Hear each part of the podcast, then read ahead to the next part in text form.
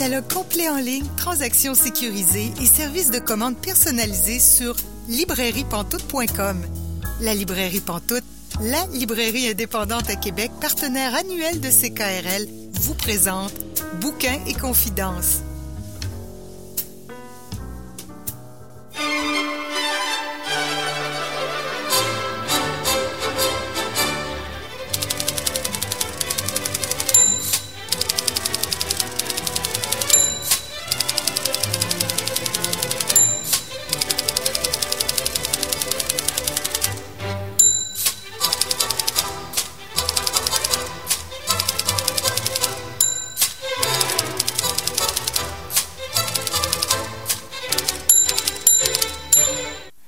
Et bienvenue à Bouquin et Confidence, votre rendez-vous littéraire à CKRL. Julie Collin au micro pour vous accompagner pour la prochaine heure et demie. Cette semaine, notre invitée est l'écrivaine Sandra Dussault. Oui, Sandra Dussault qui est aussi chroniqueuse à notre émission, mais qui est aussi une écrivaine accomplie. On en discute avec elle en deuxième demi-heure d'émission. Aussi, notre chroniqueuse Célia Chanfoun viendra nous parler euh, d'une lecture qu'elle a faite dernièrement je vais discuter avec Pascal Roux d'un livre que nous avons lu tous les deux qui s'appelle La mort de roi. C'est un livre qu'on a lu dans le cadre du club de lecture du premier roman. Aussi, je vais m'entretenir avec Annabelle Moreau, qui est la rédactrice en chef de la revue Lettres québécoises, avec elle on va parler du numéro, dans le fond, qui est disponible actuellement en kiosque. Mais tout d'abord, allons faire un tour dans l'Est du Québec.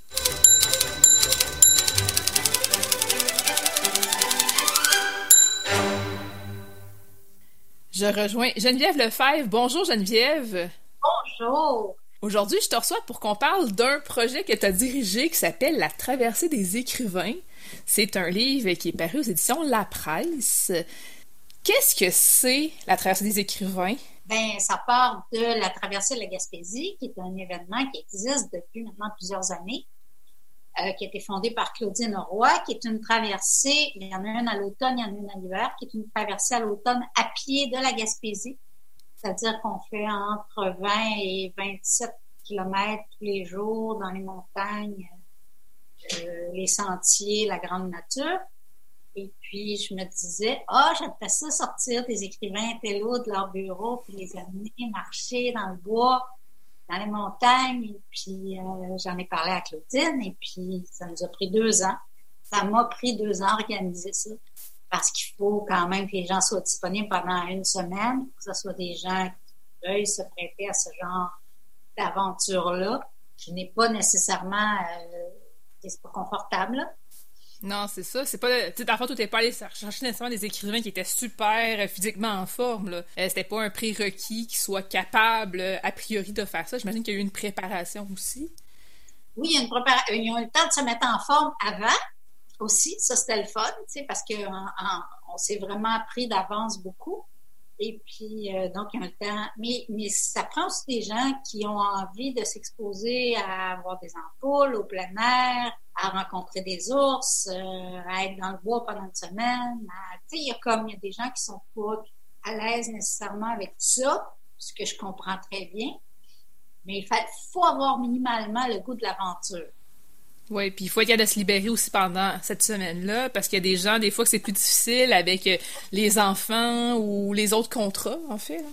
Oui, mais c'est, en septembre, c'est la rentrée scolaire. Euh, en fait, dans, avant la pandémie. Oui, jadis naguère. Hein. Jadis naguère, il y avait quand même des. Ça, il y, a, il y, a, des gens qui, pour des raisons strictement techniques de disponibilité, euh, c'est pour ça que je m'y suis pris d'avance, pour être sûr que les gens soient capables de bloquer une semaine. Parce que souvent, d'habitude, dans le collectif, on appelle du monde avec qui on a envie de travailler. Puis, ça, en dehors du temps d'écriture, on ne on monopolise pas leur temps, tu sais. Mm-hmm s'organisent comme ils veulent. Puis euh, là, c'était différent parce qu'il fallait les amener en Gaspésie, puis les lâcher là dans le bois, puis dans la montagne, pendant une semaine. Comment tu as fait la sélection de ces dix écrivains-là? Ben, dans le fond, les neuf plus toi, là? Ouais, les neuf plus moi, je dirais que j'ai fait attention d'abord à la représentation. Euh, je voulais qu'il y ait la parité.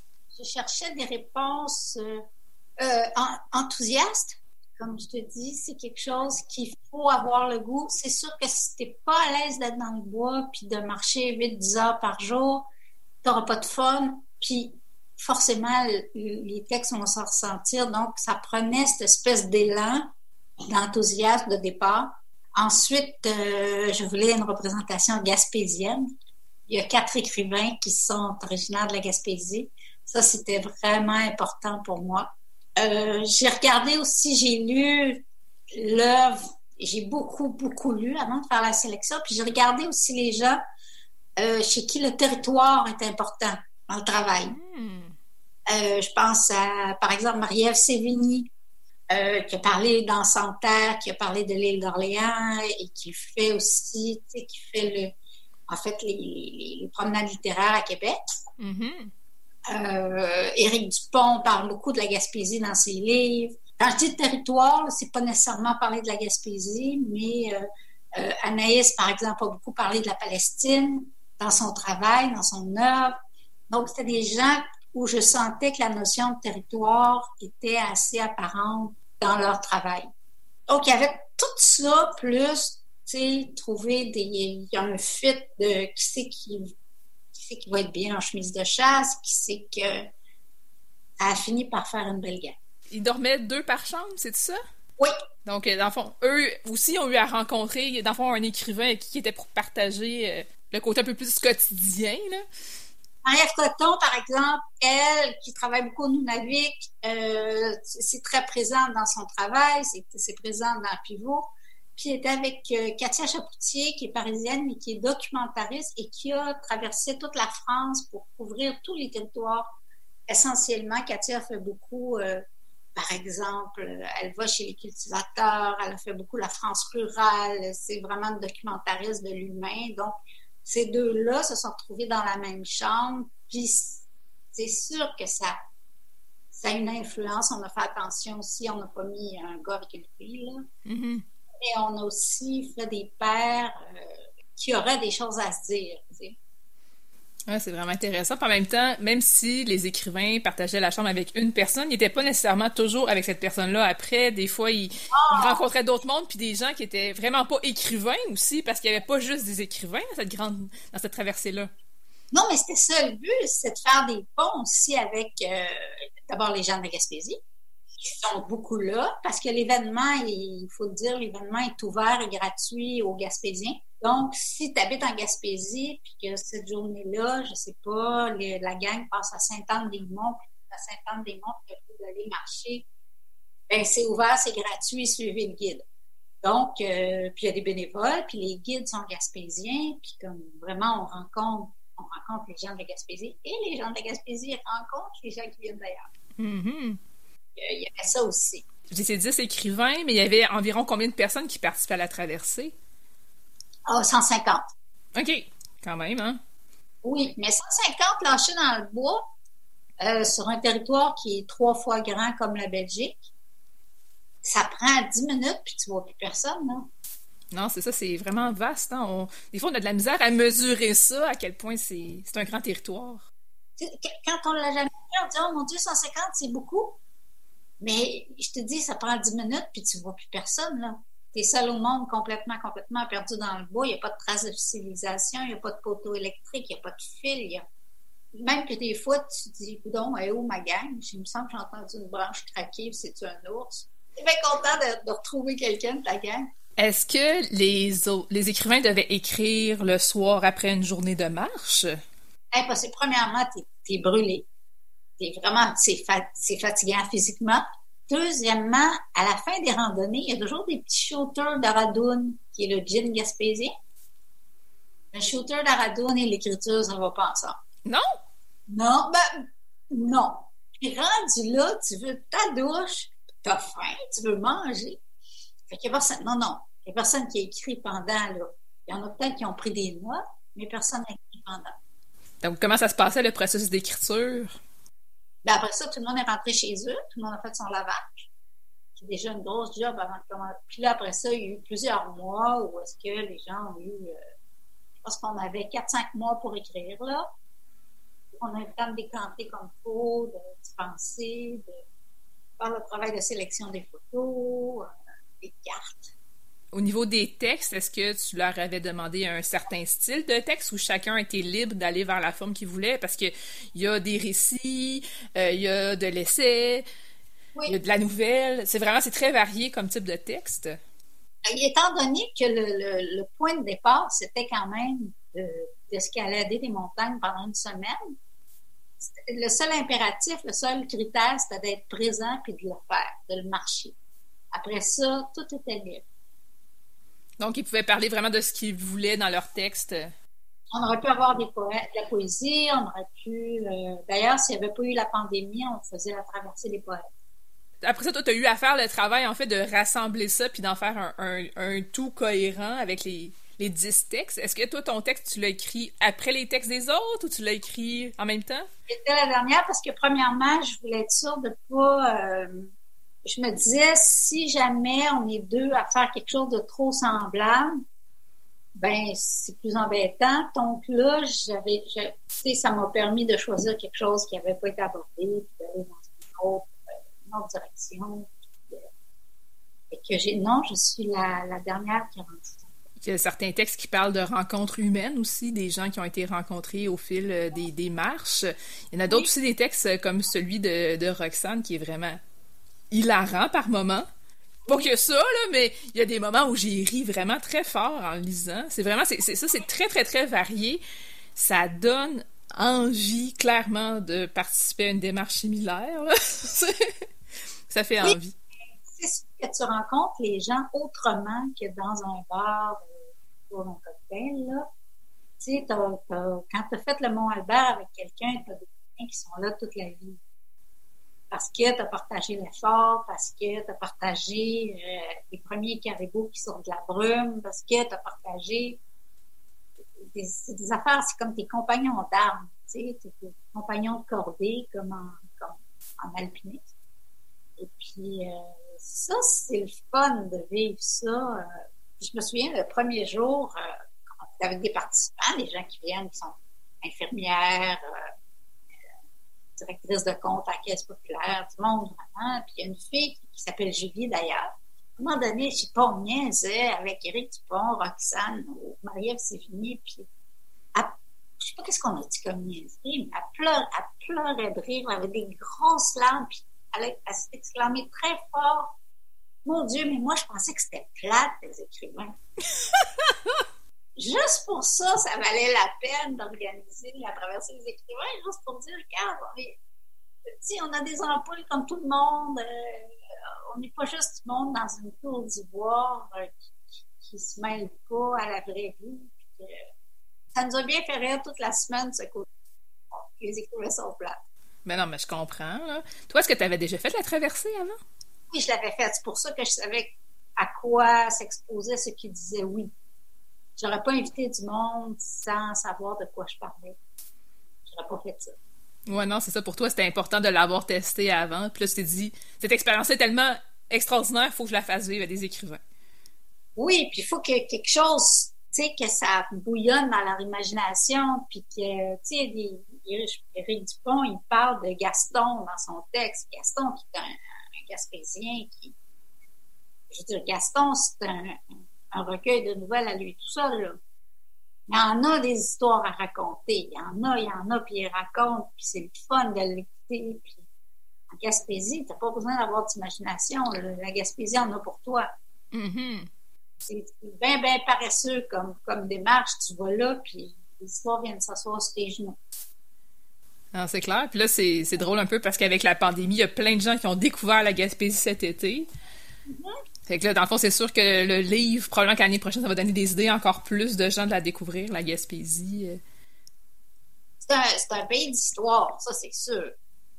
C'est vraiment un pays d'histoire, puis il y en a des bonnes, là, puis autant chez les Micmacs que chez... Euh, sur tout le territoire, il y a vraiment des bonnes histoires, puis les Gaspésiens sont drôles, puis ont le tour de raconter de leurs histoires, puis c'est pas des histoires plates, laisse-moi te le dire rock'n'roll, puis ça y va par là. Fait que là, dans le fond, on va suivre éventuellement la traversée des poètes, peut-être l'année prochaine?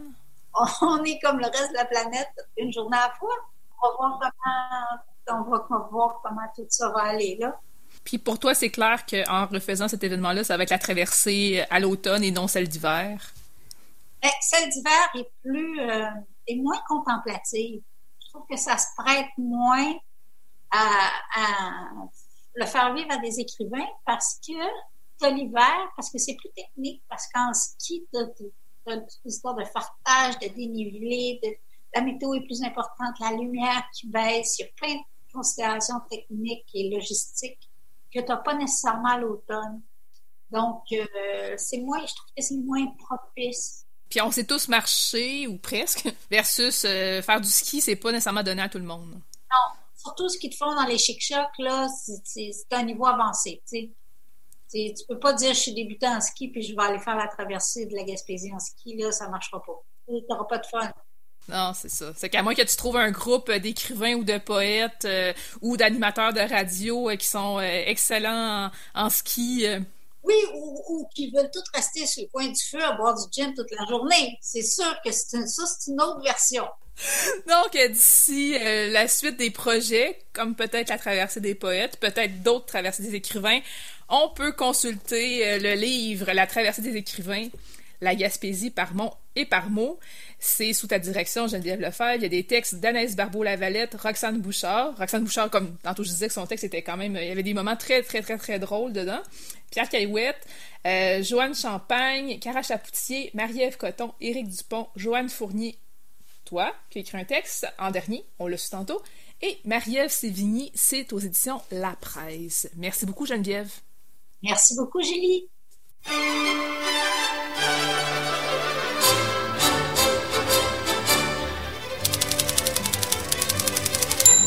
Vous êtes bien à Bouquin et Confidence, Julie Collin au micro, et là, je rejoins notre chroniqueuse Célia Chalfoun. Bonjour Célia.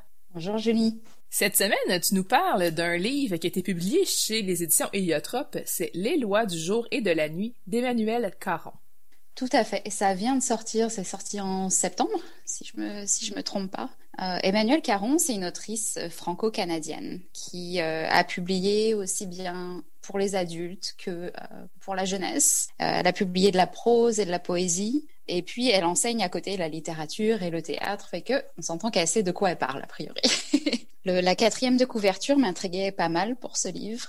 Et en gros, pour brosser l'histoire à gros traits, c'est l'histoire d'une, d'une femme qui s'appelle Marguerite, qui se retrouve dans l'obligation de déménager sur le terrain où vivent sa mère et son frère. Euh, parce que son mari est parti à la guerre et qu'elle s'en sort plus financièrement euh, toute seule avec leur fils euh, à Bordeaux. Tout ça se passe dans les années 50. Et on sent très vite dans l'histoire que Marguerite n'a aucune envie de retourner sur le, terrain où vivent sa mère et son frère. Et on comprend qu'il y a une relation très difficile et très intense entre les, gens de cette famille-là et que la mère et le frère de Marguerite l'ont beaucoup abusé dans son enfance, que ce soit verbalement, physiquement et aussi sexuellement. Dès le début, on est pris dans cette atmosphère qui est quand même relativement glauque et que Emmanuel Caron a vraiment bien retranscrit dans les champs lexicaux qu'elle a utilisés pour décrire euh, que ce soit les maisons, la forêt, le lac. Tout est comme visqueux, glauque, ça vous colle à la peau. À la lecture, moi, ça m'a presque mise mal à l'aise parce qu'en plus, c'est pas le genre de lecture dont j'ai l'habitude des lectures noires comme ça. Mais si ça m'a mis mal à l'aise, c'est que ça marche bien, c'est qu'elle l'a bien fait. C'est vraiment très bien retranscrit et j'ai vraiment beaucoup aimé cette atmosphère très particulière qui vraiment, bah, c'est ça, à défaut de mes meilleures expressions, ça vous colle à la peau même quand on a fini de lire le livre, ça, reste un petit peu. C'est, on appelle ça une écriture efficace. Et puis, plus on avance dans l'histoire, plus on se rend compte que c'est pas simplement une histoire de, relations familiales compliquées, c'est aussi que la mère de Marguerite, Ornella, semble frayer avec la sorcellerie. Donc là, je, vais éviter de trop en dire, mais il y a, y a cette histoire, euh, cette partie de l'intrigue qui vient se mêler à l'histoire. Et puis donc, il y a la maman de Marguerite, mais il y a aussi une autre personne, une ennemie, dont on ne sait pas grand-chose, mais il semble se tramer quelque chose sur ce terrain qui sent vraiment pas bon. Et Marguerite, elle, elle est prise au milieu de tout ça sans avoir aucune envie d'être là, mais elle, est là parce qu'elle n'a pas le choix. Une autre chose que j'ai aimée dans l'écriture, c'est qu'on sent que la vie que Marguerite s'était créée quand elle a quitté sa famille, quand elle a échappé à sa mère et à son frère, cette vie-là est en train de s'effriter et elle doit se battre au quotidien pour essayer de se, se souvenir de ces quelques années qu'elle a passées avec son mari et son fils en dehors des chaînes euh, familiales, en dehors des, abus, etc., etc. Donc ça aussi, on sent que son enfance continue à lui coller à la peau quoi qu'elle fasse. Donc il y, a vraiment euh, toute une réflexion là-dessus sur le trauma en fait. Euh, et, comment on vit avec ça et euh, comment il est plus ou moins toujours là, même quand on pense l'avoir vaincu et l'avoir oublié. Voilà, donc ça c'est pour l'histoire et pour l'atmosphère du, euh, roman. Il y a vraiment une intrigue intéressante, il y a des personnages qui nous intriguent également très vite, comme la mère de Marguerite, Ornella. Et on est vraiment impatient de voir où ça va nous mener, tout ça. Mais, et c'est là que j'ai été un petit peu déstabilisée, l'intrigue retombe très vite. Euh, c'est-à-dire qu'aux trois quarts du livre, dans le fond, l'histoire est finie. Euh, ce qu'on pensait euh, qui allait être développé plus avant se termine là, aux trois quarts. Et puis, on change, on change vraiment de partie. on tourne une page, puis c'est une autre partie. Et on en a fini avec le personnage de Marguerite. Et là commence une autre partie qui fait un quart du livre, qui est consacrée à son mari Armand, dont je parlais tout, à l'heure, qui est parti à la guerre au Vietnam. Et donc ce, ce reste de l'histoire est vraiment juste de son point de vue à lui, qui n'a pas vraiment de rapport avec l'histoire qu'on a lue jusqu'ici, à part que c'est le mari de Marguerite, et puis qui pense à Marguerite et puis à leur fils. Mais au-delà de ça, c'est pas vraiment connecté avec l'intrigue principale. Fait moi, je lisais ce point de vue en me disant, OK, à un moment, ça va se, euh, les deux vont se remélanger, se tricoter ensemble, puis ça va amener à quelque chose, et finalement, ben non. De ce côté-là, je suis restée un petit peu sur ma faim parce que je me suis demandé quel était le, le, but du point de vue d'Armand, si ce n'est que je comprends qu'Emmanuel Caron, elle a créé des personnages, puis elle avait envie de les montrer. C'est ça qu'on fait quand on écrit, on crée des personnages, on crée un monde, puis on a envie de parler d'eux. On a envie de montrer qui ils sont, et puis pourquoi ils sont là, et puis pourquoi ils font tel ou tel choix. Mais là, ça m'a vraiment donné l'impression de lire comme euh, bah, presque deux histoires séparées, dans le fond, qui auraient marché chacune de leur côté mais qui finalement n'ont pas spécialement de raison d'être ensemble, si ce n'est que c'est ça, il y a des liens entre les, deux personnages, euh, Marguerite et, Armand. Donc c'est ça. Euh, de ce côté-là, j'étais un petit peu déstabilisée et je suis, je suis pas mal restée sur ma fin, d'autant que l'intrigue principale était vraiment intéressante. Puis j'aurais aimé ça qu'Emmanuel Caron s'y attarde plus et puis que qu'elle prenne plus le temps de nous parler des, personnages, qu'on les voit euh, interagir un peu plus euh, euh, les uns avec les autres. Ça aurait été, je pense, ça aurait été vraiment intéressant. Toutefois, je pense que c'est un, un, roman qui plaira aux personnes qui aiment lire des histoires noires, qui aiment les atmosphères très étranges comme ça, lugubres, visqueuses. Et puis tout ce qui touche un petit peu à la sorcellerie, même si c'est pas L'emphase n'est pas là-dessus, c'est vraiment présent dans chaque ligne. On le sent dans l'atmosphère de la forêt, dans les, comportements de la mère de Marguerite. Tout est imprégné d'une sorte de, de, de, de, magie très occulte dans le fond. je pense que c'est il y a, ce, côté mystérieux et, très noir pour plaire à pas mal de gens. Et on s'entend que, comme je le disais au début, le, l'atmosphère est tellement bien rendue, puis on, sent tellement les, euh, les émotions de Marguerite et puis euh, ce avec quoi elle se bat au quotidien que ça montre que l'écriture d'Emmanuel Caron est quand même très efficace. Et que j'ai quand même eu beaucoup de plaisir à lire les à lire le livre parce que je j'avais beaucoup de, de, plaisir, c'est ça, à, à, comprendre ses choix d'écriture et puis à, à, me laisser bercer par cette, cette atmosphère vraiment particulière que ça m'a quand même donné le goût d'en lire plus de ce qu'elle écrit. Je sais qu'elle a, sorti d'autres, d'autres romans, comme je disais, pour les adultes et pour la jeunesse, et de la poésie, et que j'hésiterai pas à en lire d'autres d'elle. Donc je pense que dans le fond, je recommanderais quand même ce livre euh, pour découvrir la plume d'Emmanuel Caron, en sachant que c'est ça, il y a peut-être une possibilité d'être déstabilisé par rapport à où l'histoire nous emmène, mais ça reste une belle découverte quand même d'un univers très particulier et très ancré dans, dans certaines ambiances euh, très, très, bien, euh, très bien rendues par Emmanuel Caron. Donc, je rappelle que c'est Les lois du jour et de la nuit d'Emmanuel Caron. C'est publié chez Héliotrope. Merci beaucoup, Célia Chalfoun. Merci, Julie.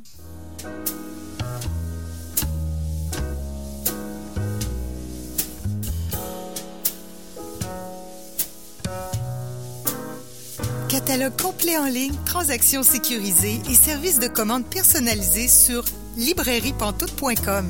La librairie Pantoute, la librairie indépendante à Québec, partenaire annuel de CKRL, vous présente Bouquins et confidences.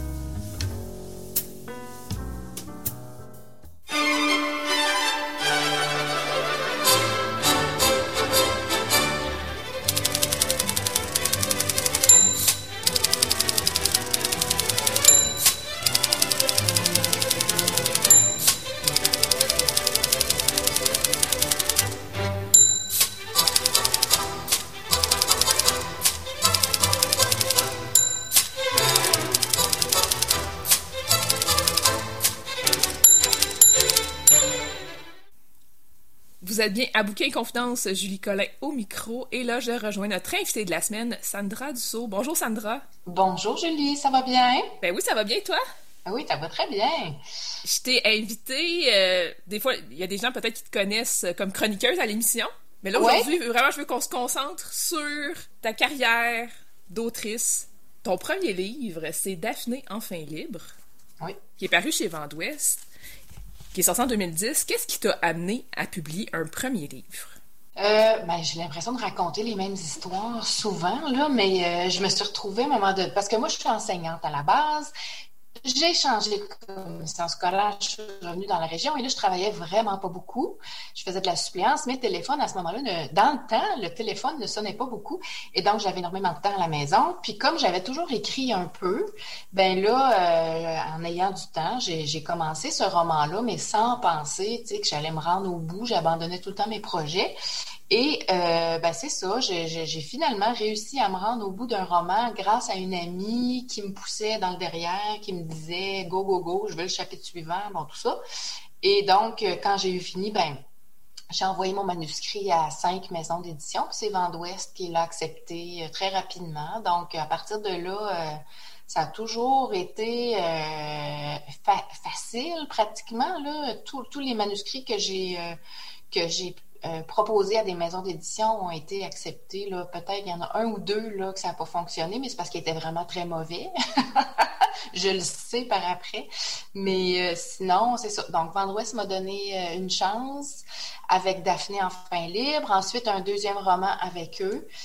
Course Amour et Ravioli. Puis après ça, là, je suis passée chez Québec Amérique. Québec Amérique, parlons-en. Direction 5 rue des Murmures. Oui. Ton premier livre chez Québec Amérique en 2014, qui a été finaliste pour le prix du gouverneur général. Oui, exactement. Mais en fait, c'est pas avec ce roman-là que je suis entrée chez Québec Amérique. Je leur avais envoyé La Cache en premier. Mon roman La Cache. Oh! Oui. Et euh, une fois que je, je, suis allée rencontrer mon éditrice Stéphanie, on a jasé de la cache, tout ça. Puis là, elle m'a dit oui, je suis intéressée à publier.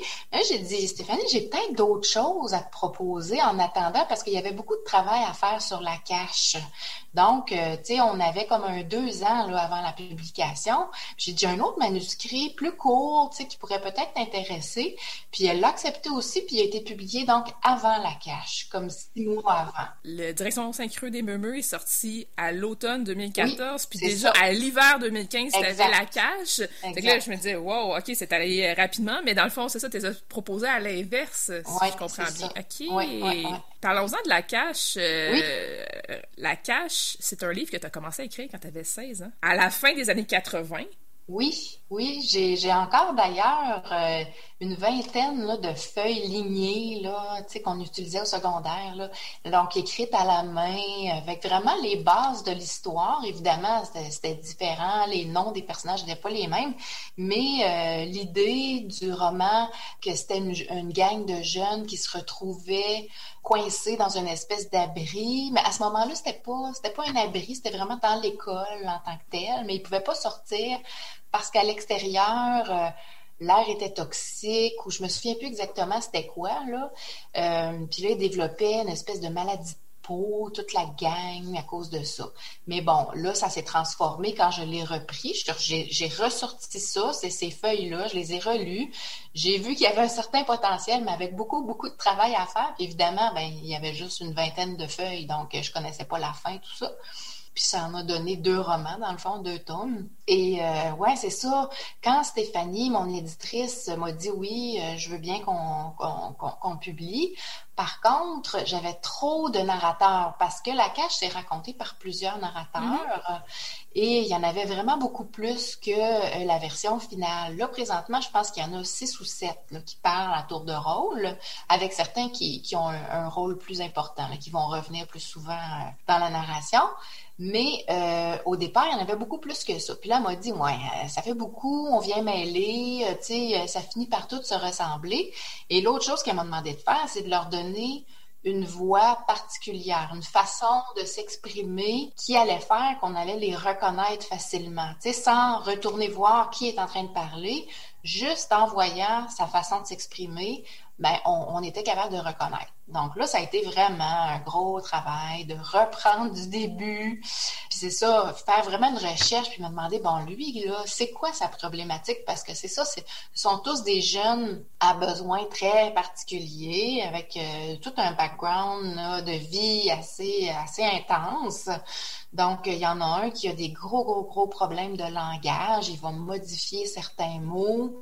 Au lieu d'une bibliothèque, qui lui va dire une bibliothèque. Ça va être un psychologue au lieu d'un psychologue, tout ça.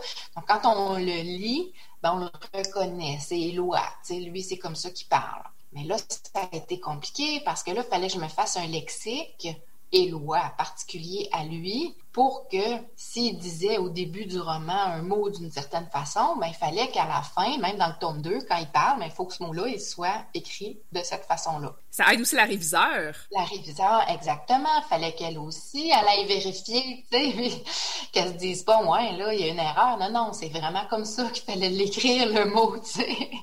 Donc, lui, il y a ça.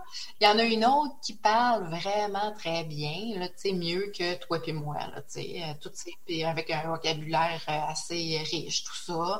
Euh, il y en a un autre que lui, il n'y a pas de majuscule. Quand on lit, il n'y a aucune majuscule.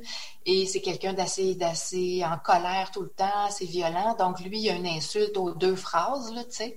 Donc, quand il parle, c'est, c'est pas, pas tout le temps gentil. Et donc, c'est ça. Il a fallu que je reprenne chacun de mes personnages, que je leur trouve une particularité, puis que hum, je transforme euh, chacune de ces parties. Donc, ça a donné beaucoup d'ouvrages, mais euh, c'est mon roman qui fonctionne le mieux. Euh, encore aujourd'hui, même après cinq ans, cinq ans qui a été publié. Euh, j'ai reçu la semaine dernière un courriel qui me disait qu'il allait être réimprimé à 1000 exemplaires parce qu'il y a des classes de secondaire qui en ont fait l'achat, beaucoup, parce que pour qu'il y en ait quand même 1000 de vendus, c'est quand même pas pire.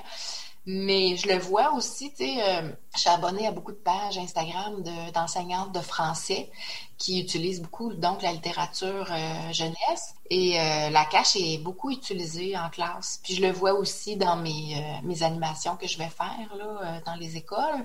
C'est sûr que cette année, il y en a un petit peu moins.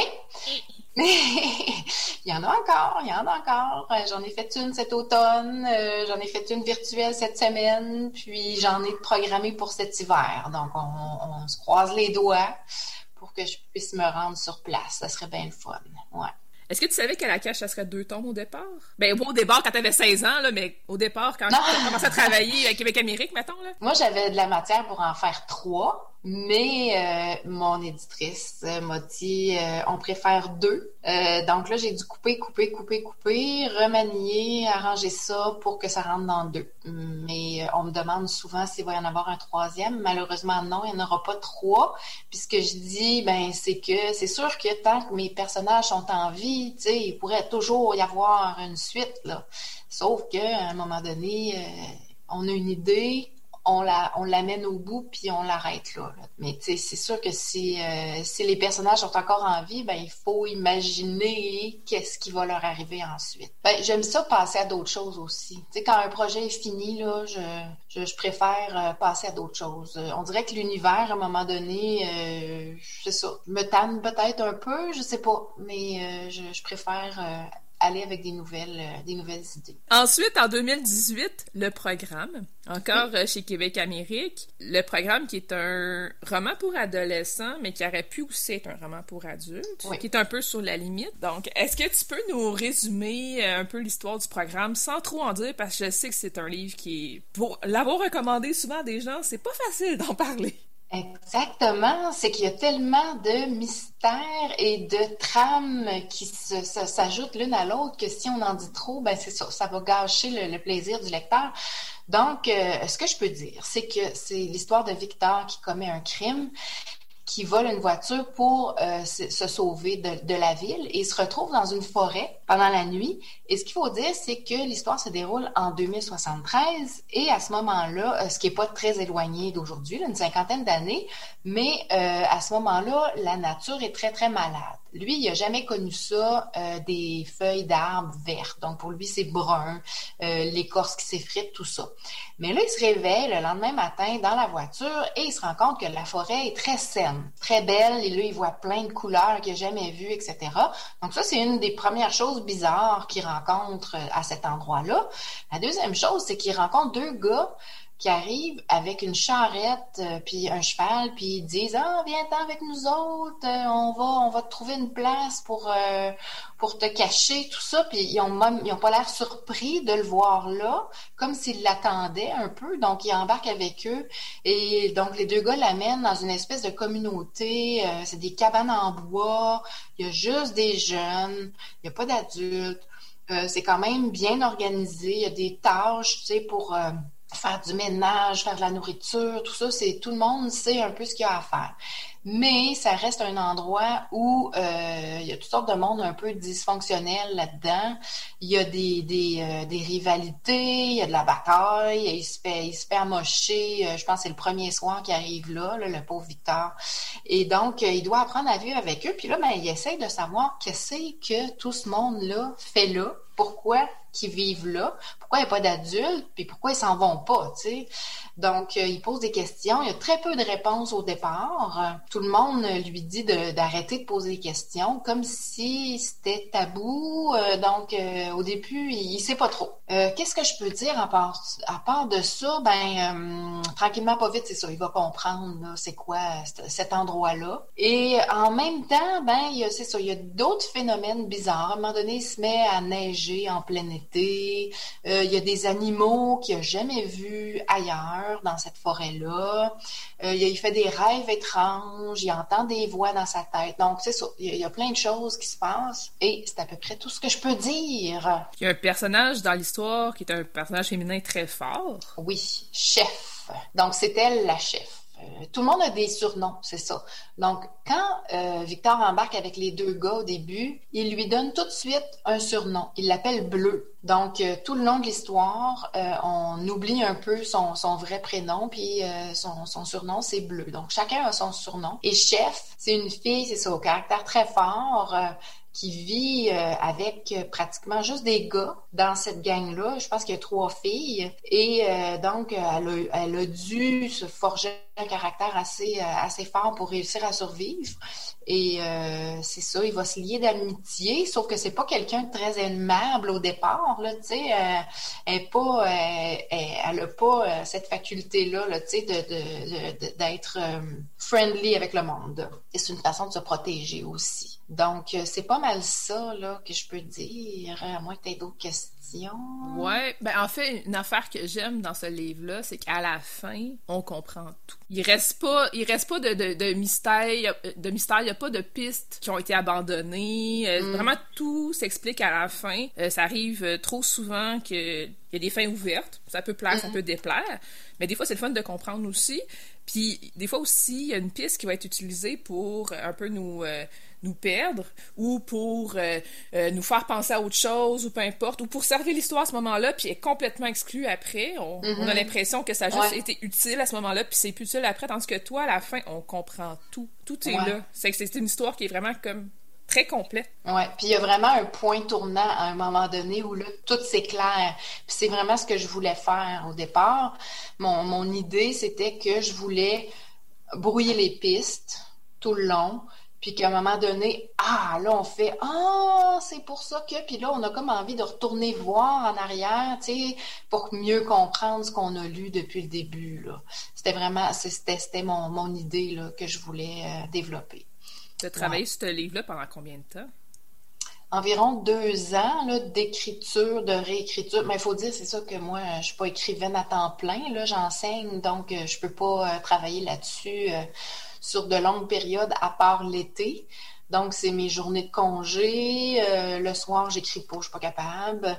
Donc, c'est ça, c'est plus long pour moi. Mais il faut dire que c'est quand même un 400 pages, là. Euh, mm-hmm. c'est, un roman assez, assez gros, là. Donc, euh, au départ, ça prend plus de temps à écrire, mais c'est ça. Je suis pas, je suis pas là-dessus à temps plein.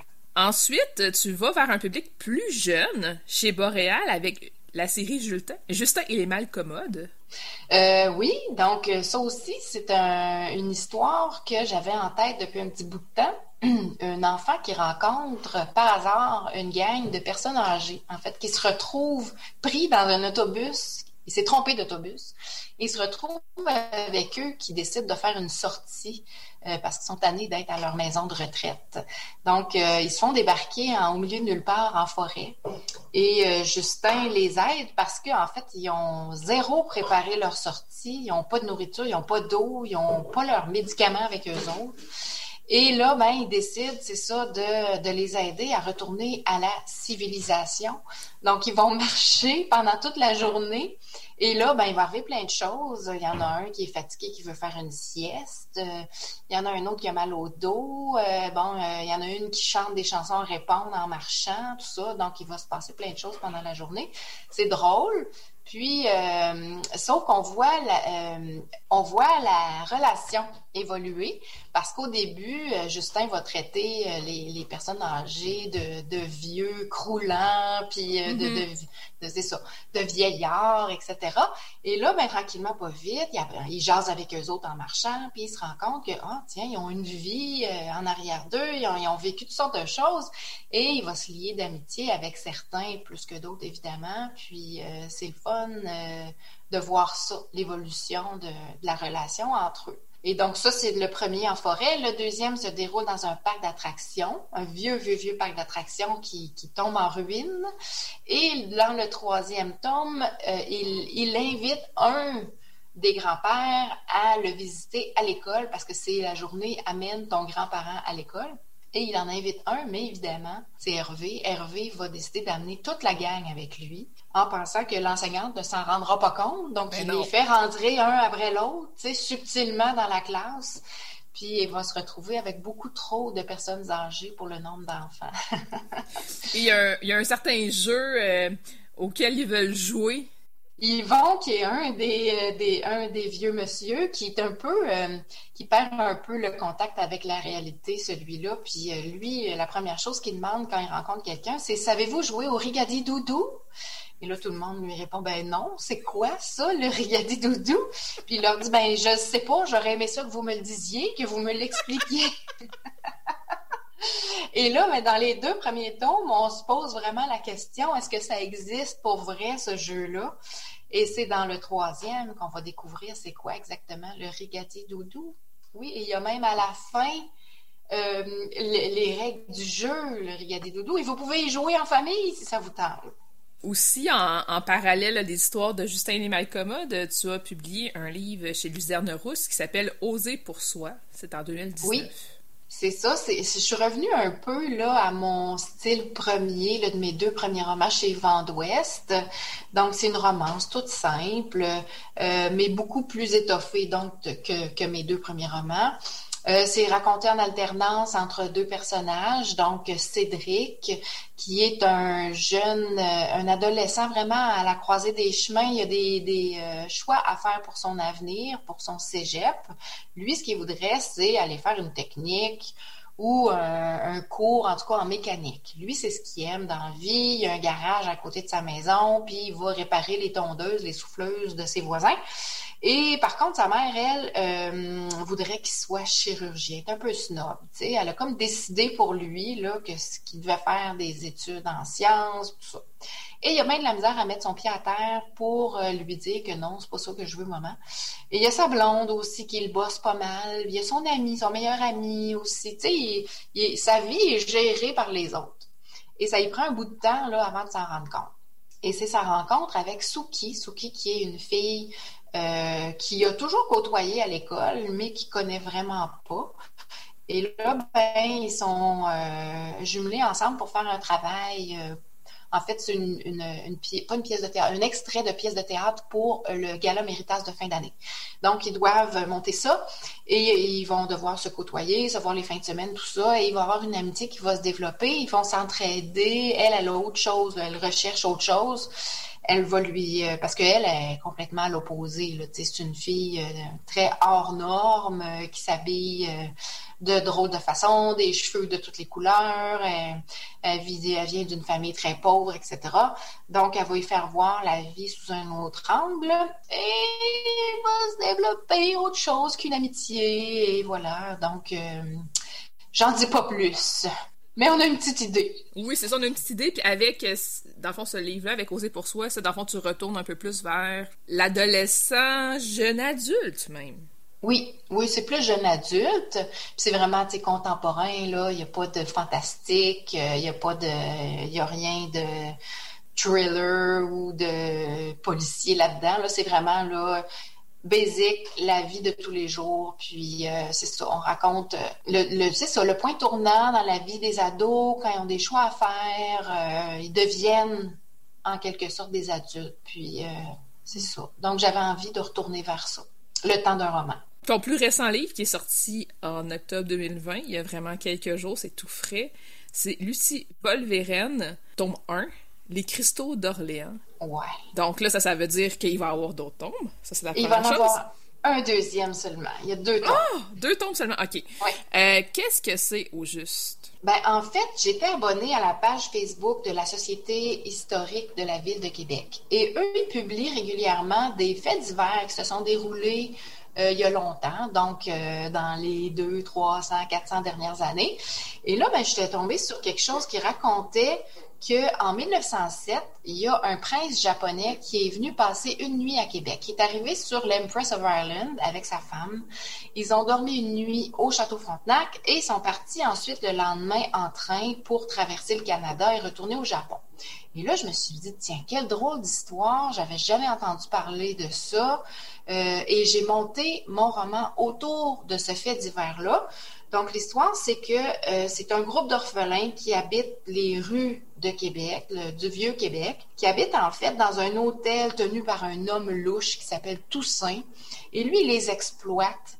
Il les envoie faire des vols dans des, euh, dans des réceptions, dans des endroits où, il y a de l'argent, des bijoux, tout ça, des, des gens un peu de la haute société.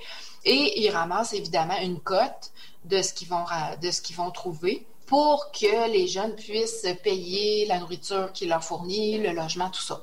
Mais évidemment, euh, Lucie, donc, c'est elle comme la, la, la, la leader du groupe d'orphelins, elle, euh, d'autres plans sans lui en parler à lui. Donc, elle va s'entourer d'une gang de jeunes qui vont l'aider là-dedans. Puis, elle va s'engranger des sous, de l'argent, puis toutes sortes de choses pour réussir à un moment donné à s'émanciper puis vivre, aller voler de ses propres ailes. Et là, ben, un jour, elle apprend que le euh, prince japonais va venir à Québec. Et là, elle se dit, tiens, quelle bonne occasion. Il va y avoir une réception, il va y avoir un souper à Spencerwood, qui est le bois de Coulanges. Et à ce moment-là, c'était euh, la résidence du gouverneur général qui était là. Donc, elle se dit, le soir du souper, il va y avoir plein de monde, des madames avec des gros, euh, des gros bijoux, tout ça. Donc, ça va être l'occasion d'aller faire, d'aller faire une bonne affaire. Mais en plus, ce qu'elle apprend, c'est que euh, le, le, prince japonais, lui, par superstition, il traîne avec lui partout sa couronne dans une mallette. Il n'apporte pas, mais il l'a toujours dans une mallette. Et là, elle, ben, elle va essayer de voler la couronne. Et donc, tout le roman tourne autour de ça. Est-ce qu'elle va réussir? Est-ce que ça va fonctionner? Euh, Qu'est-ce qui va se passer? Tout ça. Et dans les rues de la ville, il y a des créatures fantastiques, des hommes corbeaux. Euh, il y a toutes sortes d'affaires bizarres. Et pourquoi euh, les cristaux d'Orléans, le titre du premier tome, c'est que sur l'île d'Orléans, qui est très différente de ce qu'on connaît, il y a une prison avec les pires, les pires euh, meurtriers de, la province qui sont enfermés là, dans une espèce de forteresse noire. Euh, et donc, euh, ils vont devoir se rendre là-bas. Je vous dis pas pourquoi, mais ça fait partie, ça fait partie de l'histoire. Dans Lucie Volveren, on a encore une fois un personnage féminin très fort. Oui, parce qu'elle aussi est pas très aimable. C'est quelqu'un de colérique, de très froid. Elle a vécu des choses difficiles euh, dans sa vie avant d'arriver là. Et euh, donc, ça transparaît beaucoup dans son, dans son comportement, dans ses attitudes. Euh, c'est ça, elle est dure avec les autres, elle n'est pas aimable, pas en tout. Puis on a, on a un peu de difficulté au début à l'aimer, mais tranquillement, pas vite. C'est ça, on découvre plusieurs facettes de sa personnalité. Puis, euh, ben là, c'est ça. Ne pas être aimable, des fois, c'est un mécanisme de protection, tout simplement. Hein. Exactement. Voilà, t'as tout compris. Le tome 2 est prévu pour quand? Euh, si tout va bien, ce printemps. Donc, ça va être assez rapide. Oh, OK, quand même. Hein? Oui. C'est quoi tes autres projets? Euh, ben là, j'ai un autre roman chez Luzerne Rousse qui est en branle qui euh, est très long à terminer parce que j'ai eu d'autres choses entre-temps. J'ai eu Justin et les Malcommodes, j'ai eu Lucie. Euh, donc, euh, il y a celui-là qui, qui s'étire en longueur, mais que j'espère finir dans la prochaine année pour pouvoir leur envoyer. mais sinon, pour l'instant, c'est pas mal ça. J'essaye de ne plus mener plusieurs projets en même temps parce que j'aime vraiment pas ça. Puis ça, ça donne que ça, ça fait que il y en a toujours un qui est délaissé un peu, tu sais. Mm-hmm. C'est ce qui se passe présentement. mon roman pour Luzerne Rousse, ça fait longtemps que j'aurais dû le finir. Puis il traîne en longueur parce que j'ai eu d'autres affaires euh, qui se sont passées en même temps. De quoi ça va parler, au juste? Et ben là, en tout cas, si je change pas d'idée d'ici là, parce que là, ça fait trois fois que je leur en commence un puis que j'abandonne, mais celui-là, il est quand même assez bien avancé. C'est un, roman fantastique à la Mad Max, un peu. Donc, dans un désert, un monde désertique, euh, euh, assez hostile, une espèce de communauté euh, qui vit, c'est ça, dans le désert, dans des tentes, puis il y a deux jeunes ados ben, jeunes adultes, je dirais, qui vont vivre euh, une aventure euh, là-dedans. Là. Mais euh, en tout cas, à date, ça, ça, va quand même bien. j'aime bien, j'aime bien mon monde, le monde que j'ai créé là, pour ça. Donc, si je comprends bien, toi, tu préfères travailler un projet de livre à la fois. Donc, ah pour l'instant, tu en as un, puis tu n'en as pas d'autres que tu explores. Les autres idées, tu les tasses tout simplement pour l'instant pour te concentrer sur un projet à la fois. Ah oui, parce que je, c'est, ça. Ça marche pas quand j'en ai plusieurs, puis je m'en rends compte, là. Faut pas, faut pas que je fasse ça. faut vraiment pas que je fasse ça. Parce que je sens de la pression. Mm-hmm. Il y a toujours un, quelqu'un qui me dit, ben là, j'attends après toi, tu sais, puis euh, parce que j'étais en train de faire d'autres choses, puis là, je reviens à un autre projet, puis je, tu sais, passer d'un à l'autre, là, euh, non, j'aime pas ça. Ben, merci beaucoup, Sandra Dussault, euh, d'avoir été notre invitée de la semaine. Euh, tous les liens vers les livres que tu as euh, publiés sont, sont disponibles sur julielioli.com ainsi que sur la page Facebook de Julie Lioli. Merci, Sandra. Ça m'a fait plaisir. Bonne fin de journée.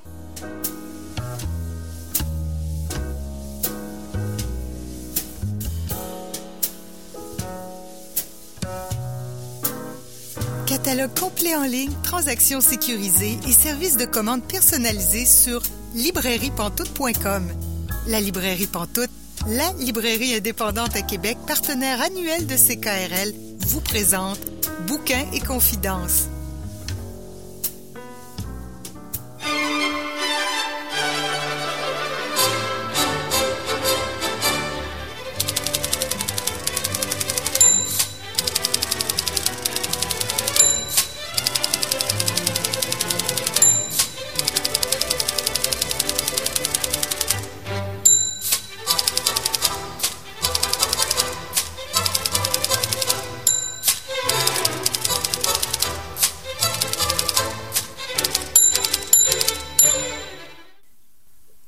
Je rejoins Annabelle Moreau, qui est rédactrice en chef de la revue Littérature québécoise. Bonjour Annabelle.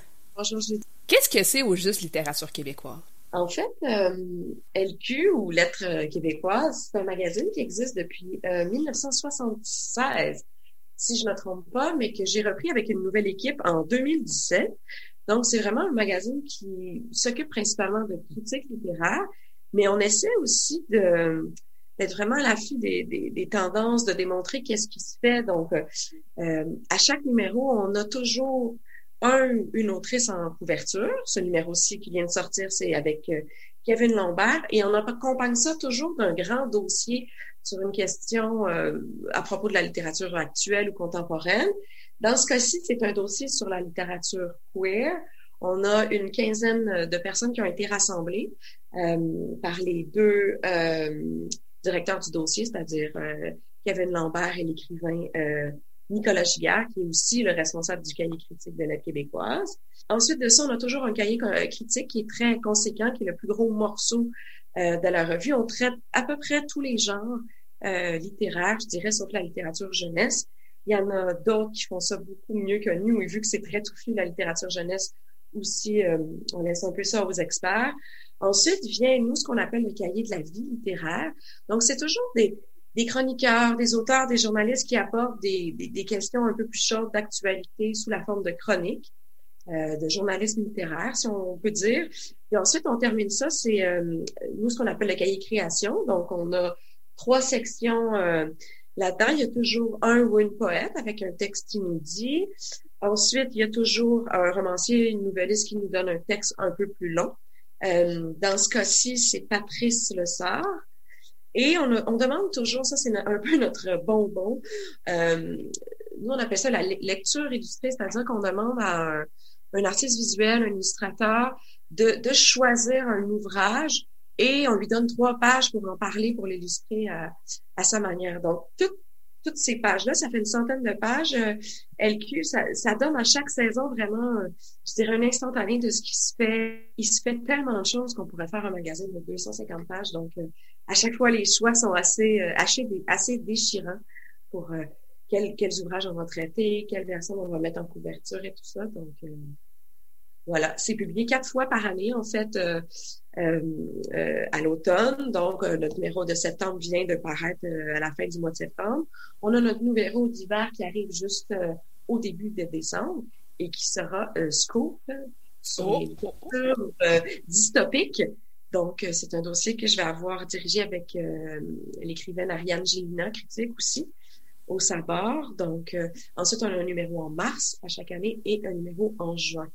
Donc, c'est vraiment quatre fois par année, on couvre euh, une bonne partie de ce qui se publie, de ce qui se fait en littérature euh, québécoise et aussi franco-canadienne. On essaie le plus possible euh, d'inclure aussi des titres publiés en Ontario francophone et dans les maritimes.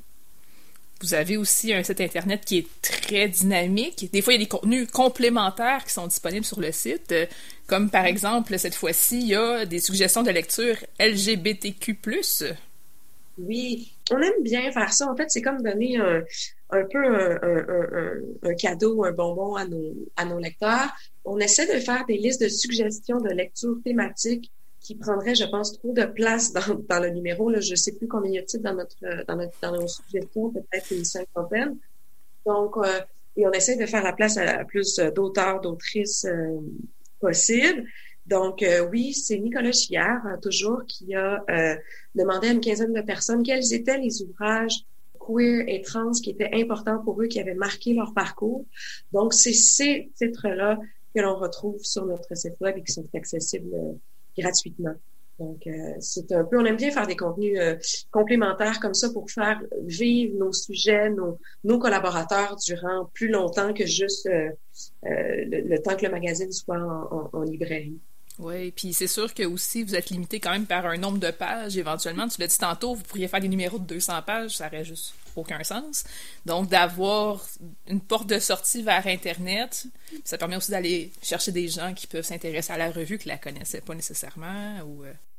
Oui, ben, tout à fait. moi, je vois ça comme deux, euh, deux choses différentes. En fait, il y a le magazine papier pour lequel je me bats fort. Je veux qu'on continue à faire un, le plus beau magazine papier possible. On essaye de faire, de, de, de, construire un objet qui, est beau, que les gens ont envie de conserver. Euh, moi, je conseille tout le temps aux gens, de, à nos lecteurs, de jamais le lire tout d'un coup, même s'il y en a qui le font. Moi, j'aime bien le, le, découvrir de semaine en semaine, prendre le temps.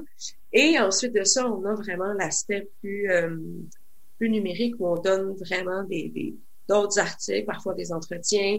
Euh, tout l'été, on a eu des critiques en ligne. Euh, donc, on essaie vraiment d'alimenter ce site-là, d'alimenter la discussion autour de la de la littérature québécoise et de ce qui de ce qui se publie. Donc, c'est sûr que comme on est une publication euh, bon à chaque trois mois, euh, il y a beaucoup de choses qui se passent entre temps aussi. Donc, c'est un espace pour euh, pour sortir de la revue, pour engager un débat et pour, euh, pour être présent toute l'année auprès de, de, nos lecteurs et des gens qui voudraient nous découvrir.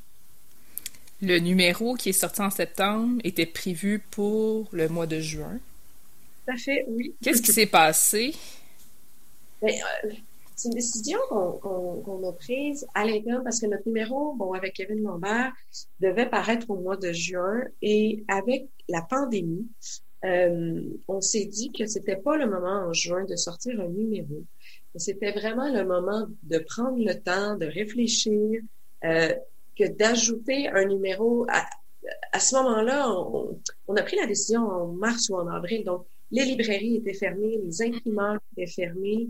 On savait pas combien de temps on allait rester à la maison. Puis on se disait, euh, est-ce que ça vaut vraiment la peine d'ajouter euh, une nouvelle publication? Tiens, à ce moment-là, il faut se remettre, ça fait pas si longtemps, mais tous les cinémas faisaient des publications en ligne, les théâtres aussi, tout le monde essayait de se réinventer. Puis nous, on a décidé plutôt de, de ralentir, de prendre le temps, euh, ce qu'on a offert à la place pendant tout l'été, c'est des critiques, justement, des ouvrages qui étaient parus pendant la pandémie, qui tombaient un peu sous le radar parce que justement, il y avait moins de couverture pour la littérature, pour les pour tout ça. Donc, mm. on a pris le temps, c'était vraiment ça, on a voulu faire un, un peu un slow magazine pendant ce temps, pendant l'été, et ça nous a permis euh, de revenir en force avec une nouvelle maquette, en fait, euh, au mois de septembre. Et euh, on trouvait que c'était vraiment euh, plus approprié, justement, de sortir ça en septembre quand, quand les, en ce temps-là, les théâtres, tout ça, les cinémas, tout était encore réouvert. On pensait même qu'on pouvait faire un lancement en personne, vraiment célébrer tout ça. Alors, on, a presque failli faire parce que c'était, c'était prévu dans un, dans un, dans un bar à Montréal et puis euh, les bars étaient pas encore fermés. Mm. Mais on a finalement tout annulé parce que bon, ça devenait assez euh, assez catastrophique et, et, même dangereux pour la, la, la santé publique. Donc, on, mm. on a fait de lancement, mais c'est on est très heureux que le numéro soit sorti quand même. Et c'est vraiment euh, principalement à cause de la pandémie, puis qu'on a voulu euh, on a voulu prendre le temps et réfléchir sur ce que représentait l'aide québécoise et faire le meilleur numéro possible pour septembre, en fait. Tu parlais de lancement qui n'a pas eu lieu cette fois-ci de façon générale, vous en faites un pour chacun des numéros? Oui, on fait toujours un lancement pour chaque numéro. Euh, moi, je trouve que c'est un moment tellement important parce que c'est le moment où je vois en personne, après avoir travaillé avec eux pendant plusieurs mois, souvent par courriel ou juste par téléphone, c'est le moment où je vois tous les collaborateurs d'un numéro en personne et qu'on peut euh, discuter, qu'on peut jaser. On fait des lectures aussi à ce moment-là de textes qui sont publiés dans le numéro.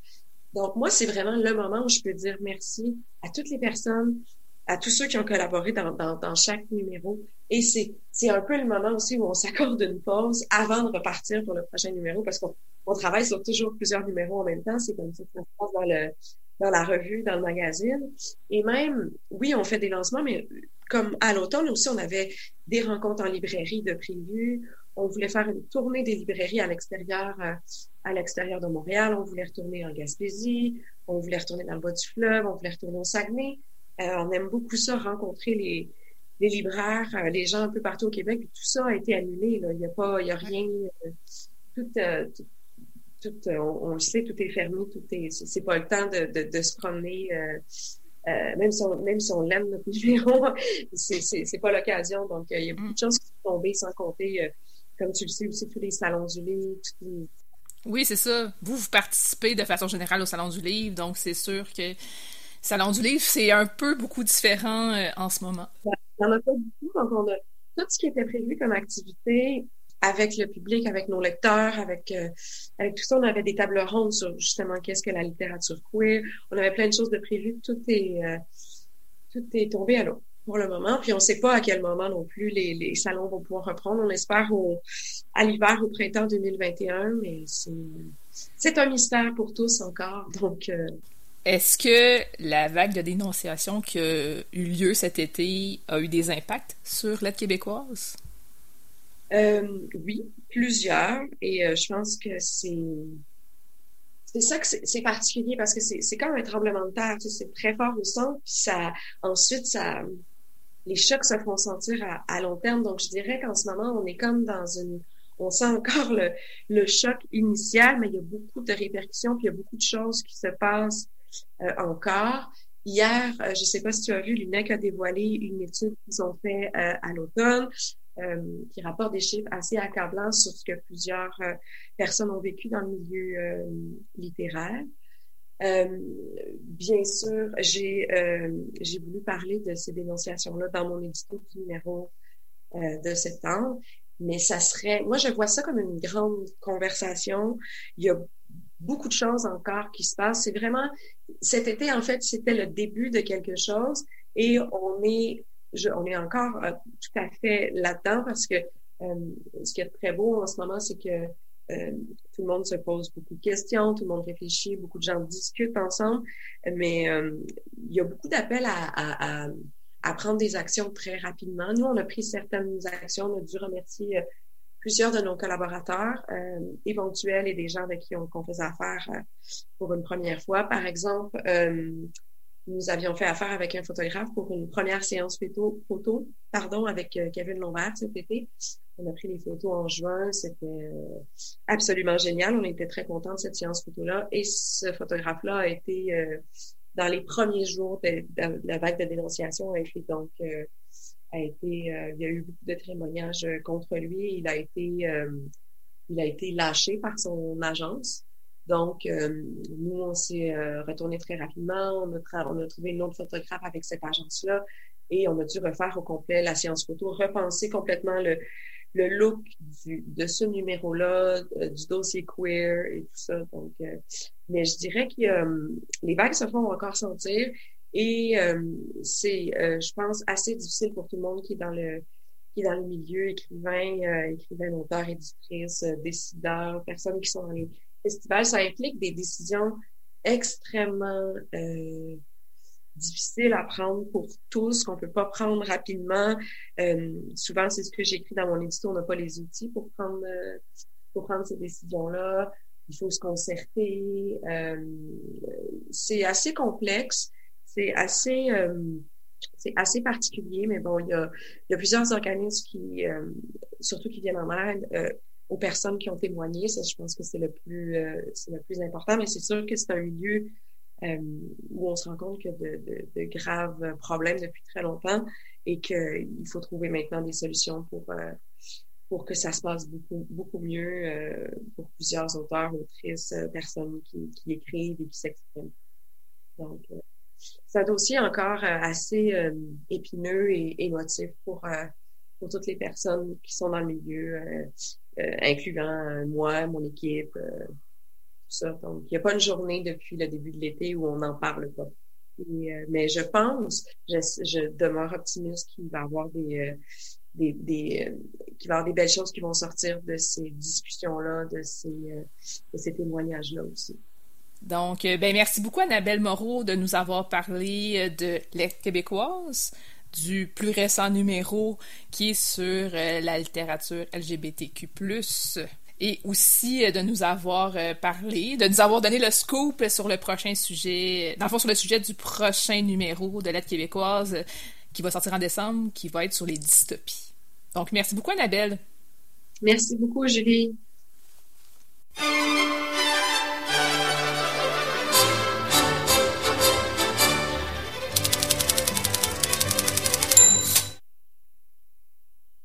Bonjour Pascal Roux. Bonjour Julie. Aujourd'hui, on fait une chronique tous les deux ensemble. On discute d'un livre qu'on a lu dans le cadre du club de lecture du premier roman. C'est La mort de roi de Gabriel Lisa Collard. C'est paru au Cheval Doux.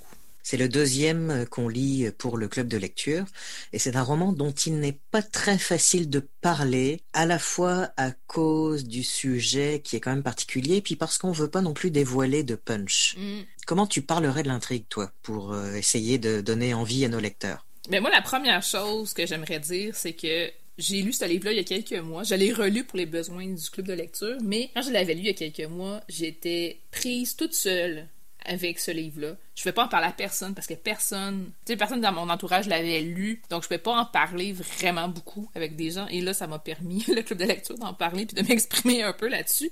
En fait, on suit Max, qui est peut-être une sociopathe, peut-être une psychopathe, peut-être quelque chose comme ça. En tout cas, moi, je veux pas de toute façon porter de, diagnostic là-dessus, je connais vraiment pas ça, mais on voit qu'il y a quelque chose qui cloche. Elle a aussi euh, certains comportements de voyeurisme qui sont quand même assez affirmés. Euh, elle ressent souvent des pulsions euh, agressives, donc c'est quand même un personnage assez particulier. Ces, ces pulsions sont bien gérées jusqu'au moment où son chien, qui s'appelle Roi, décède. Et là, c'est la déchéance totale. Et euh, son comportement, qui, dans le fond, elle a commencé quand même à l'adolescence, à peu près, peut-être même enfance, hein, elle a commencé à avoir des, des, comportements euh, particuliers.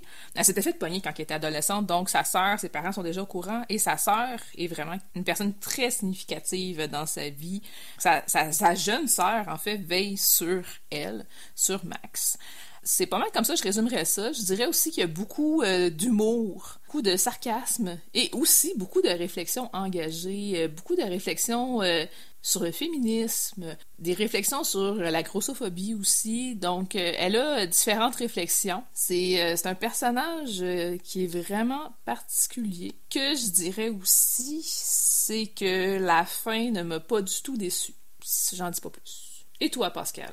Moi aussi, j'ai vraiment beaucoup aimé le ton de la narratrice. On est au jeu, donc on est vraiment dans l'esprit de Max. J'ai beaucoup aimé l'oralité de la narration, parce que c'est mhm. très très oral. Le décalage entre la gravité du propos et la façon sarcastique dont la narratrice a de minimiser ses pulsions ou ses actes avec un petit côté genre oh t'es donc ben ma queen alors qu'elle vient de faire quelque chose d'assez intense mais c'est pas seulement ça c'est très profond parce que le personnage est en grande souffrance elle vit un deuil excessivement difficile de la mort de son chien, qui était vraiment une espèce d'ancrage dans son quotidien. On suit vraiment un personnage qui se sent vide au point de vouloir se remplir par la colère, la recherche de l'adrénaline, par des actes extrêmes. Elle a une espèce de perte de réalité de temps en temps, un détachement qui ressemble un peu à des attaques de panique à certains moments. C'est un personnage qui est à la fois extrême dans tous les sens. Elle est extrême dans sa noirceur, elle est extrême dans l'espèce d'humour décalé qu'elle a de temps en temps dans des situations absolument euh, épouvantables. Moi non plus, j'ai pas été déçu par la fin. C'est un personnage qui est complexe, qui est bien mené. Pendant le club de lecture, certains ont dit ah oui, mais la façon dont elle parle, elle est grossière, elle utilise euh, un langage euh, très populaire, machin. Mais c'est un personnage qui se cache derrière une image peu intelligente entre guillemets, qui se cache derrière derrière une apparence, tu disais tantôt, elle a des réflexions sur la grossophobie parce que le personnage pèse 300 livres, elle le sait, elle est grosse, puis elle se cache derrière à la fois cette image qu'elle a de oh je suis grosse donc de toute façon personne va se douter de comment je suis parce que je suis la bonne petite grosse qui fait jamais rien de mal. C'est vraiment un personnage complexe et intense. J'ai vraiment beaucoup aimé ça. C'est difficile hein, d'en parler hein, vraiment sans, sans, mmh. révéler quelque chose et, et tous les passages, son amour pour son chien. J'ai braillé quand elle parle de la mort de son chien. C'est affreux. Comme... Alors qu'on pourrait brailler pour bien d'autres choses dans ce roman, mais non, c'est à ce moment-là que j'ai vraiment eu les larmes aux yeux, parce que c'est un personnage avec lequel on finit quand même par avoir de l'empathie alors qu'elle est épouvantable. Donc on se disait euh, tantôt aussi que euh, si Max euh, était en mesure d'avoir des amis proches, qui est vraiment très très hypothétique, elle pourrait peut-être être amie avec le personnage principal de Deux Vengeances de J.D. Courtness, publié à l'instant même, mais pour qui elle aussi ce serait vraiment très hypothétique, parce mm. qu'aucune aucune des deux est en mesure d'avoir des amis en vrai. Mais ce sont des personnages qui se ressemblent un petit peu sur certains aspects. Oui, puis en même temps c'est drôle parce que Max, elle quand même est proche de sa sœur, elle est quand même proche de ses parents, elle a un chum. Elle, quand même, c'est quelqu'un qui est fonctionnel malgré tout. Oui, elle est fonctionnelle. C'est, c'est comme si ses pulsions, c'est pas, bah, elles sont plus vraiment gérées depuis la mort de Roi, depuis la mort de son chien, mais elle est quand même encore un peu fonctionnelle. Elle n'est pas encore tombée totalement mm. dans ses pulsions et dans le, elle est, elle est pas totalement encore hors de contrôle. On sent que ça pourrait arriver, mais c'est comme si Max se raccrochait quand même à un certain nombre de principes qui lui permettent d'être fonctionnel et qui lui permettent de mettre euh, un certain nombre de barrières dans ses comportements. Mm. Mais on sent que ces barrières sont friables, sont floues et sont parfois sur le bord de se briser totalement. Mais c'est toujours une espèce de danse dans le roman entre la normalité, les pulsions qui reviennent, la souffrance, le deuil. C'est comme une espèce de magma dans lequel le personnage semble avoir du mal à se positionner clairement, si on peut dire ça comme ça. Est-ce que toi, tu recommanderais la lecture de ce roman? Ben absolument. Euh, en fait, je suis contente d'en avoir parlé avec le groupe, puis je suis contente d'en parler aussi en ce moment avec toi, euh, parce que c'est c'est un livre en fait que j'aurais aimé recommander souvent en librairie, mais que je savais pas comment le faire parce que c'est tellement difficile sans donner de punch. Mais je pense qu'on a quand même bien fait ça. Toi, est-ce que tu as aimé ta lecture? Oui, moi j'ai vraiment aimé ça. Je le recommanderais aussi. C'est pas facile à recommander sans dévoiler quoi que ce soit. Mm. Euh, je pourrais peut-être, euh, qu'est-ce qu'on dit, lire le premier paragraphe du roman. Ça serait une excellente idée. Puis d'ailleurs, euh, je reviens sur tantôt qu'est-ce qu'on disait, le lien entre euh, le personnage de Max puis celui de la narratrice de, de Vengeance, euh, qui est un roman de J.D. Kirkness qui est paru chez l'instant même. Pour vendre de Vengeance, souvent je fais ce qu'on a fait avec moi pour me le faire découvrir, je fais lire la première page. Donc je pense que c'est une bonne idée de lire le premier paragraphe pour nous donner un peu le ton. Donc il y a, y a un petit prologue, mais c'est pas ça que je vais lire. Je, pars vraiment du chapitre qui est intitulé chapitre 1. Des voisins qui marchaient dans la ruelle ont déclenché le détecteur de mouvement du gros spot donnant sur ma chambre. Ils gloussaient. J'ai reconnu leur voix. C'étaient ceux qui écoutaient des compiles YouTube de génériques d'émissions pour enfants des années 80 en fumant du weed les fenêtres grandes ouvertes en été. Je les trouvais attendrissants, mais il m'arrivait de réaliser que j'avais passé dix minutes à les fixer, couché dans mon hamac, en m'imaginant la façon dont quelqu'un pourrait entrer chez eux avec un exacto puis une pince à salade pour leur arracher la peau une languette après l'autre. Pas nécessairement moi, juste quelqu'un. Je sais pas. Je suis juste constamment en tabarnak. Tout le monde est con, puis je suis fatigué. Ça donne le ton, hein? Ça donne le ton.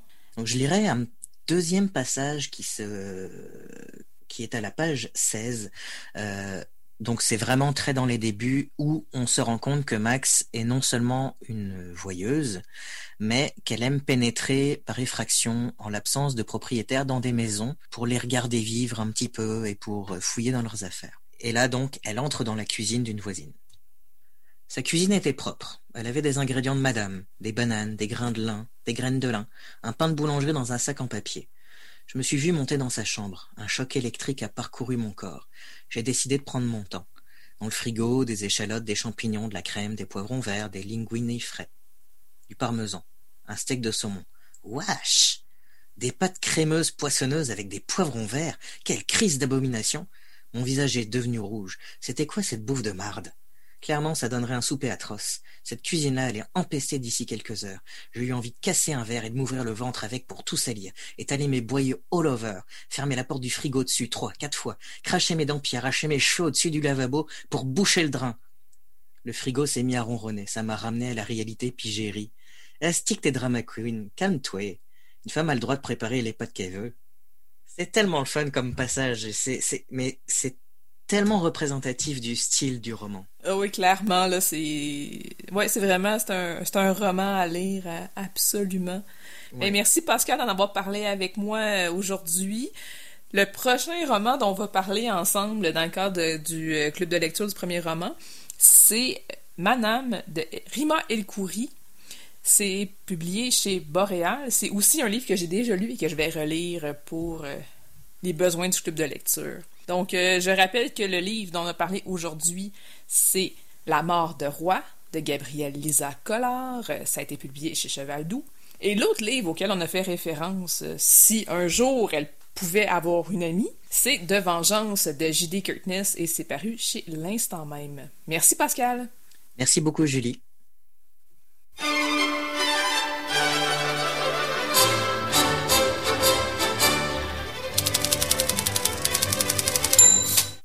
C'est tout pour Bouquin Confidence cette semaine. Merci à notre invitée de la semaine, Sandra Dussault. Tous les liens vers ces livres sont disponibles au julieoli.com, euh, tout comme les informations en fait sur l'émission de façon générale.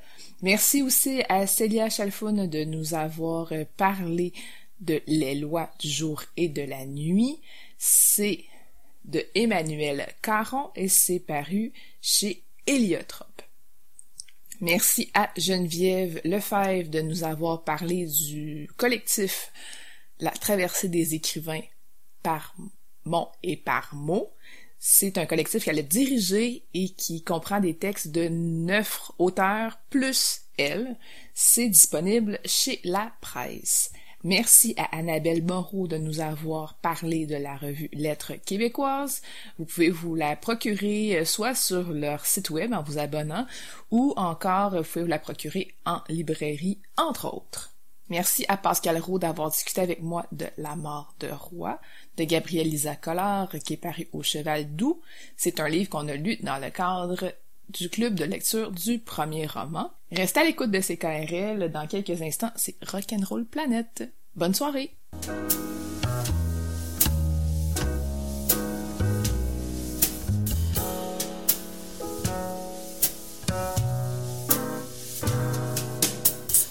La librairie Pantoute, la librairie indépendante à Québec, partenaire annuel de CKRL, vous a présenté Bouquins et Confidences.